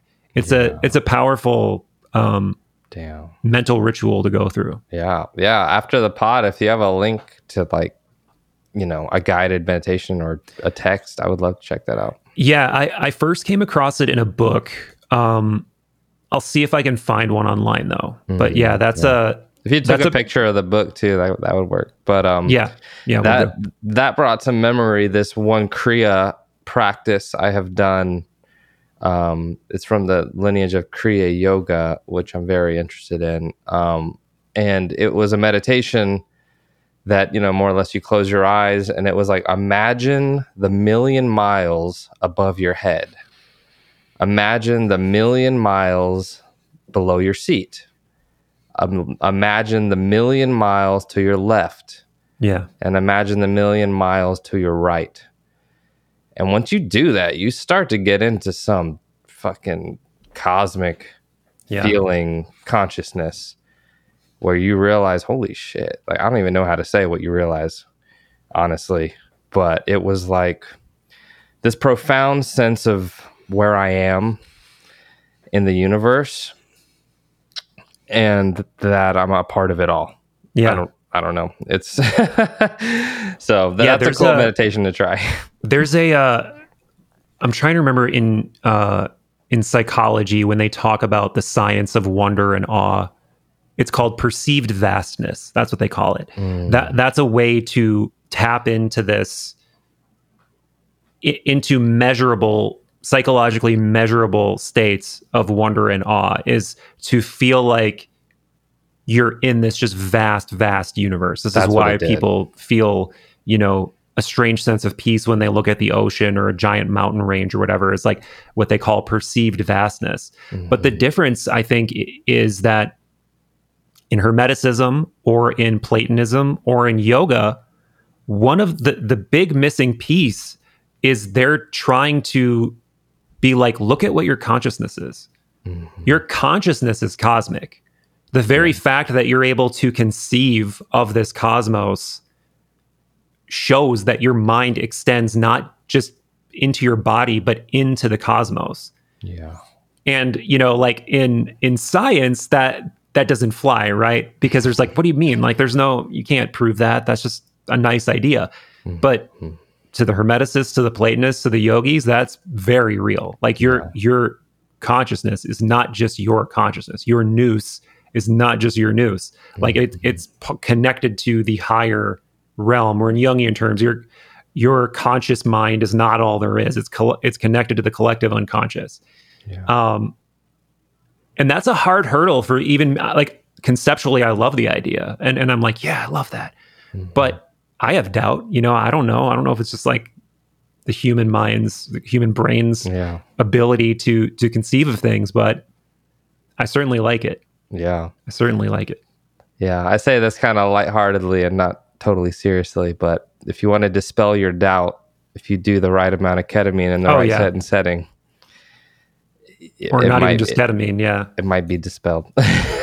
right well I, I told you about my like the the hellish experiences i had on ayahuasca and then my third night when i really broke through mm-hmm. into the like cosmic uh sort of wise man archetype experience dude i i left the building just verbally saying and thinking never doubt this never doubt this never doubt this.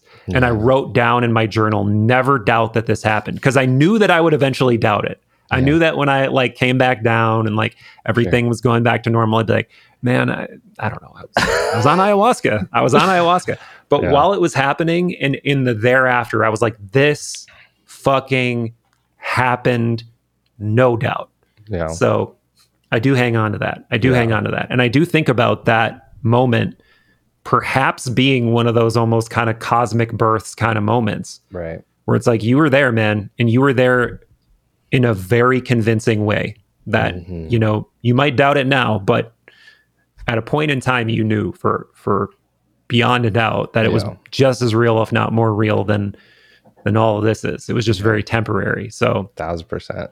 I'm hoping I'm hoping that was the I'm hoping that was a little noetic birth moment. Mm-hmm. Thousand percent.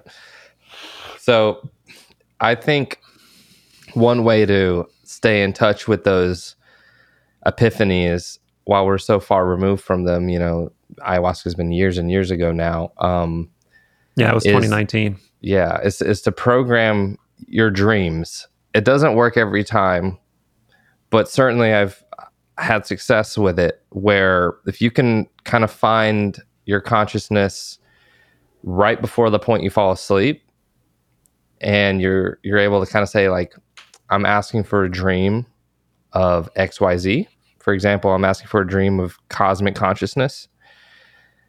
It might not happen the first time you ask for it or the third, but by the 10th time you're going to bed and you're genuinely asking for this, a lot of times I get a dream that I wake up from and I'm like, that was what I was asking for. You know what I mean? Have you ever played with this kind of like Oh, yeah. program your dreams? You know? Yeah, I've had not a lot of success with it. I've Yeah, it's Really miss wa- for sure. I've really wanted to. I mean, I, I went through a whole period of I'm going to do dream work. I'm going to write it all down. I'm going to um, ask the dream intelligence for things. I'm going to try to have lucid dreams. Mm-hmm. And it was like, I wouldn't say I had zero success with it, but it was very hit or miss. And it wasn't, mm-hmm. it was never like exactly what I wanted. But I mm-hmm. did have some, I did have some really wild, like psychedelic, almost like UFO um, consciousness type dreams, but they were very abstract. They weren't like they weren't like, oh, I'm having like a really solid like everyone knows what it's like to have the this maybe not everyone does because I've brought this up to some people um and they seem to not know what I was talking about. I think I was talking to my my mom. she was just like, like I, I brought up like the hypnagogic state to her, and I'm like, you know how if you get shaken out of sleep, mm-hmm. and you you have the almost like fractally like visuals on the periphery of your vision like you can still see what's almost exact like to me it's indistinguishable from like a heavy tryptamine experience. Like you're, you're seeing that and it like quickly sort of dispels but you can see like the crackles of it. Yeah. and um i didn't explain it to her quite in that way but i really tried to explain it and she's just like i don't know what you're talking about. I like, "Oh, okay. Um I love that. but um but no like i remember having you know i was trying to lucid dream and i had this experience of what seemed to be like a um a cohesive vessel of that kind of geometry coming to me like it, it almost felt that's why i said ufo because it seemed like it didn't just seem like i was in a field of it it seemed like it was like an object made of that like coming to me Damn. and that was one of those where I woke up, I immediately wrote it down. I was just like, uh, fractal UFO. I don't know what that was, but it was wild. right. Um, but I've also I've also had those, not many, but a couple of lucid dreams that were like realistic formed worlds that I woke up in. yeah. Like I was at a party and then I realized it was one of those things where we were walking Yeah. and it seemed like I was going into all these successive rooms that looked the same. I was like, wait a minute, this does not make sense. This is this has to be a dream. And I remember waking up in that dream for a couple of minutes, but Yeah. yeah, I'm I'm certainly not a good lucid dreamer or feel like I'm really proficient in that in that art. Yeah. I'm not exactly talking about lucid dreaming, but lucid dreaming is interesting. I've certainly caught myself in a couple dreams and was able to play with it. Um, but really, for example, like one I have done and had success with uh, was, you know, right before I fell asleep, I told my subconscious or whatever, I said, like, give me a dream of enlightenment. And I would have a dream about an enlightened state of consciousness. And I wake up and be like, holy shit, it worked. You know what I mean? Um, of course, it was just a dream. And, you know, you, you, you once the dream residue and all that, uh, you kind of forget. But um, that's super interesting. But while we're on topic of dreams, I did have one other topic I wanted to bring up before we run out of time, which was the Unus Mundus. Mhm. Um, does that have anything to do with dreams in your understanding? Yeah, for sure. Yeah. So in most people are aware of that term unus mundus, which means one world through Jung. So unus mundus is just a way to explain the sort of non-duality of reality, especially as things like synchronicity as it pertains to things like synchronicities and dreams, in that you can see instances of the psychical or the mental manifesting in physical reality. And that's what a synchronicity would be to Jung. Mm-hmm. So, you know, famous example or really easy example of you haven't talked to a friend in two years and you think, oh, I wonder what I wonder what John is up to. And then suddenly John calls you, right? Right. What is that? And a lot of people have had that experience. Or there's a there's varying degrees of it. I mean you know my crazy rose synchronicity story. Yep. there's there's all there's like the really complex multi-layered synchronicities and those are the very best examples of something has to be going on here right? Like Yeah. not only is it John called me, but I saw a billboard that said John, and someone said John on the radio and John, like that kind of shit, where it's just all these different things layering on top of each other. And Jung would explain that as the unus mundus, that you could mm. see what we perceive to be this this world, like the physical world where we can interact with things, versus the mental psychical world. They just mm. don't like I can't I can't think of a pencil and make a pencil appear, right? It doesn't work like that. Yeah. Yet there is permeability, yet there is things flowing between the two, and synchronicities are an example of that. So he he would call the true state, the true underlying unity of reality, the unus mundus. Mm. And of course, this fits exactly in with what we're pl- we're talking about with Platonism, right? Right. is that there is this transcendent realm above the physical and above our minds, yet it's connected. Hmm. And sometimes we see signs of that interconnectivity in ways that we can't explain, but we see it. And it's very hard to just explain away as just, oh, that was random chance. You know, that that's really your option is do you want to explain all of that away as random chance? And don't get me wrong, I think people go way overboard with synchronicities and mm-hmm. with things, but I also think there are times where it's just come on, this cannot be random. This cannot be random. Thousand percent. Yeah. I mean, I guess it comes either just with your awareness or maybe the depth of your practice. But I mean, for someone like myself, and I definitely know a number of my listeners that have commented on some of my posts saying, like, I experience this every day type shit is like, Right. yeah, I'm not even surprised anymore. I'm having Mhm. synchronicities every fucking day, every day. And, and sometimes they're very small, sometimes they're big. But I often will have a thought, just like we said about, I haven't thought about John.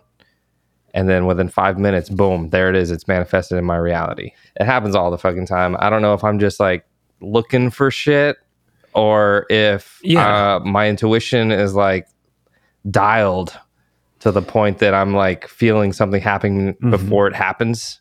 And and we can't I don't think we can be sure, but I Yeah. think I think somewhere deep down you know how much you're looking for it versus how much it's really just showing up. And even if let's just give it a let's say 25% of the time you're looking for it or even 50 mm-hmm. or wh- whatever percent it actually doesn't matter what percentage of the time it's just you making it up as long as it's also 1% of the time real. Like even if mm-hmm. it's 1% of the time real that still means it's real you know? Mm-hmm. And that's that's where i end up settling is like really on any of these weird metaphysical things. It's only one of these stories has to be real for it to be real. Only one synchronicity has to be real for it to be real. Um, and that alone is just in, it makes the world an incredibly wonderful mysterious place. And that's always where i try to land because i i do think that we we can move in the right direction but i don't think we can ever get there you know to, to the big to the big whatever there is especially as long as we're in human form Right. uh, so I try not to overreach. I try not to say, you know, so many people want to know what their synchronicities mean. So many people want to know what does it mean if this happens to me, or I have a dream about this, or I have whatever.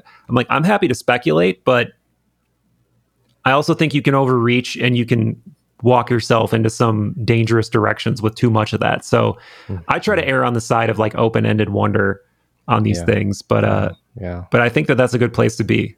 Totally. Yeah. And my last note that that you had just made me remember with what you said is it's very tempting to like go to Google and ask what your dream meant. But I think the better practice is to come to your own conclusion, right? It's like if what did the synchronicity mean? I can go to Google why did I see this or what does this symbol mean or what does this number represent? or what does the spirit animal mean? I saw a fox today. What does it mean? I mean, I think, or even the dream. I, I had a dream that I was being chased by an alligator, whatever. Like you could go to Google and ask, what does 1111 mean? What does the fox symbolize? What does being chased in a dream by a predatory animal mean? And get some answers for sure. You can get some answers. Maybe they'll help you. Maybe they won't. I don't know. Um, but I don't know. I've heard time and time again that the the, the deepest practice is to come to your own conclusion. Yeah. In your own mind, what does the fox mean? In your own mind, what does eleven eleven represent? In your own mind, what does being chased by a predatory mean? What it, what relevance does it have to you in your life and your circumstances recently? Um, what does I that bring up for you? It I don't like the word conclusion because I feel like that's too final for a process that's ongoing. Mm, I like that. you know like let, let's this is one of the problems we're in in a modern sense is in that we're we're not agreeing on the source of things we're not being careful with what what lenses we're using to try to make sense of phenomena that don't really fit in with everyday occurrences so for me my favorite my favorite one is probably the jungian one in that let's use a dream example or a synchronicity example. Mm-hmm. For Jung, this is inf- this is symbolic information coming from the unconscious, and maybe you know using the language of the collective unconscious or archetypes or whatever. So the question then becomes not what dream did I have? The question becomes what symbolic information came into my awareness from deeper realms of psyche or deeper realms of noetic or whatever. yeah. And if you change it to there's like this ongoing informational exchange, right? Where I or, or at least I'm receiving or whatever, mm-hmm. then it's like, okay, this this was said in the conversation. What what do I do with that? I think I think that's a um, a little bit more of an open-ended way. And it's not I I don't I don't like thinking of it as what is my conclusion about 1111 because then you just project whatever you want onto 1111 right?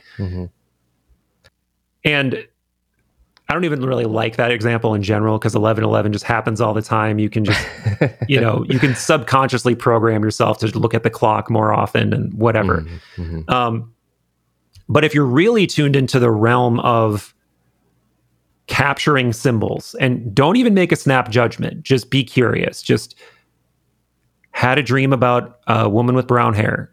Mm-hmm. Just write that down. Five nights later, oh, had a dream about the woman with brown hair again. And this time she had a snake around her wrist.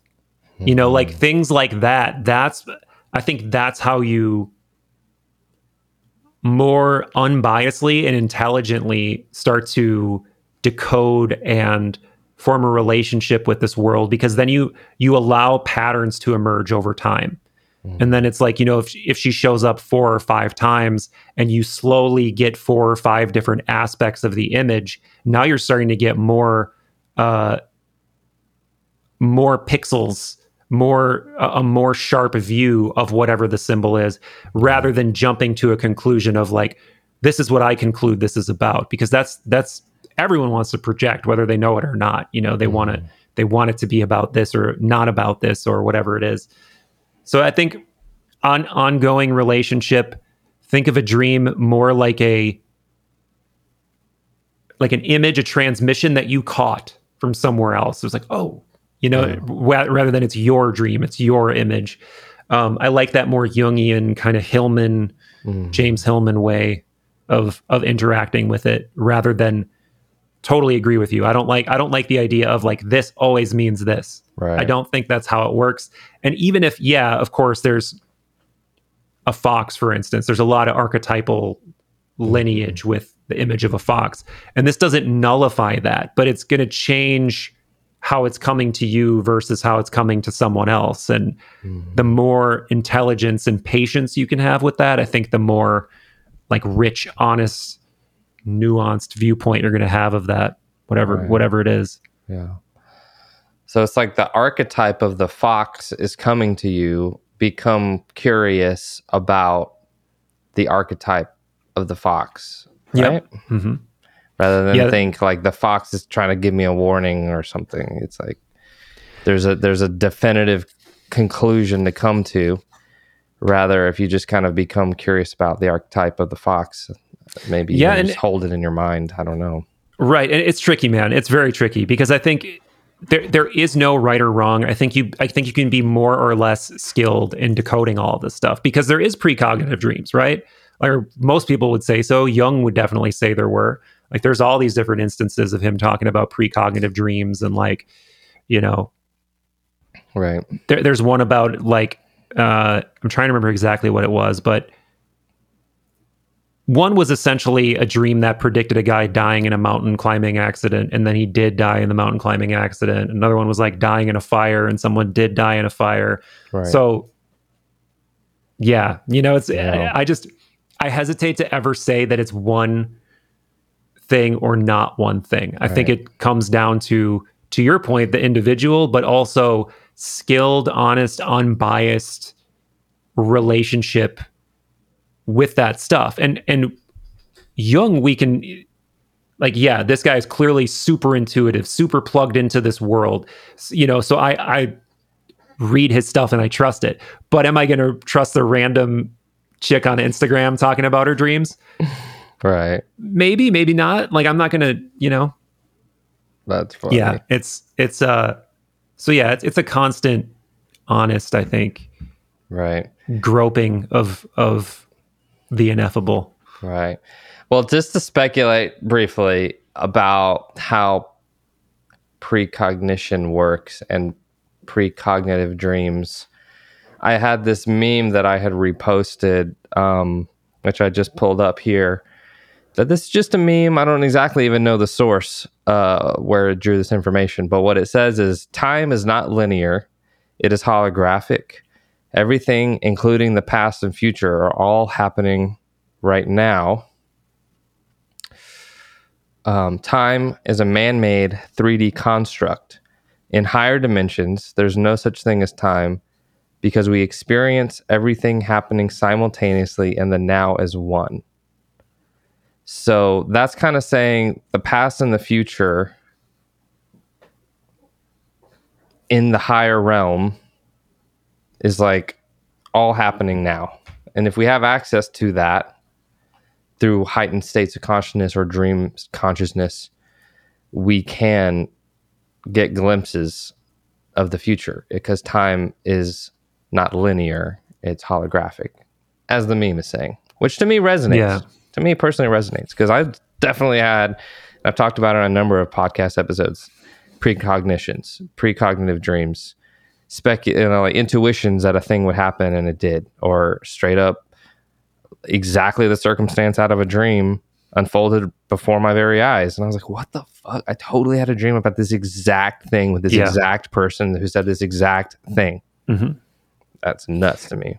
yeah no i'm i'm on board with like about half of it i don't understand what he means by holographic i definitely agree that i mean even physics is telling us that time is essentially a dimensional layer right so if you if you had a fifth dimensional pov you would be able to either interact with time or you'd be able to see time like in a way that like i can't see time whatever Right. time is i you know um and this is consistent with with a sort of Platonist idea too of like I said, the lowest realm is actually the realm of soul because that's the realm of animation, right? That's the realm where stuff is changing and moving around and things are happening.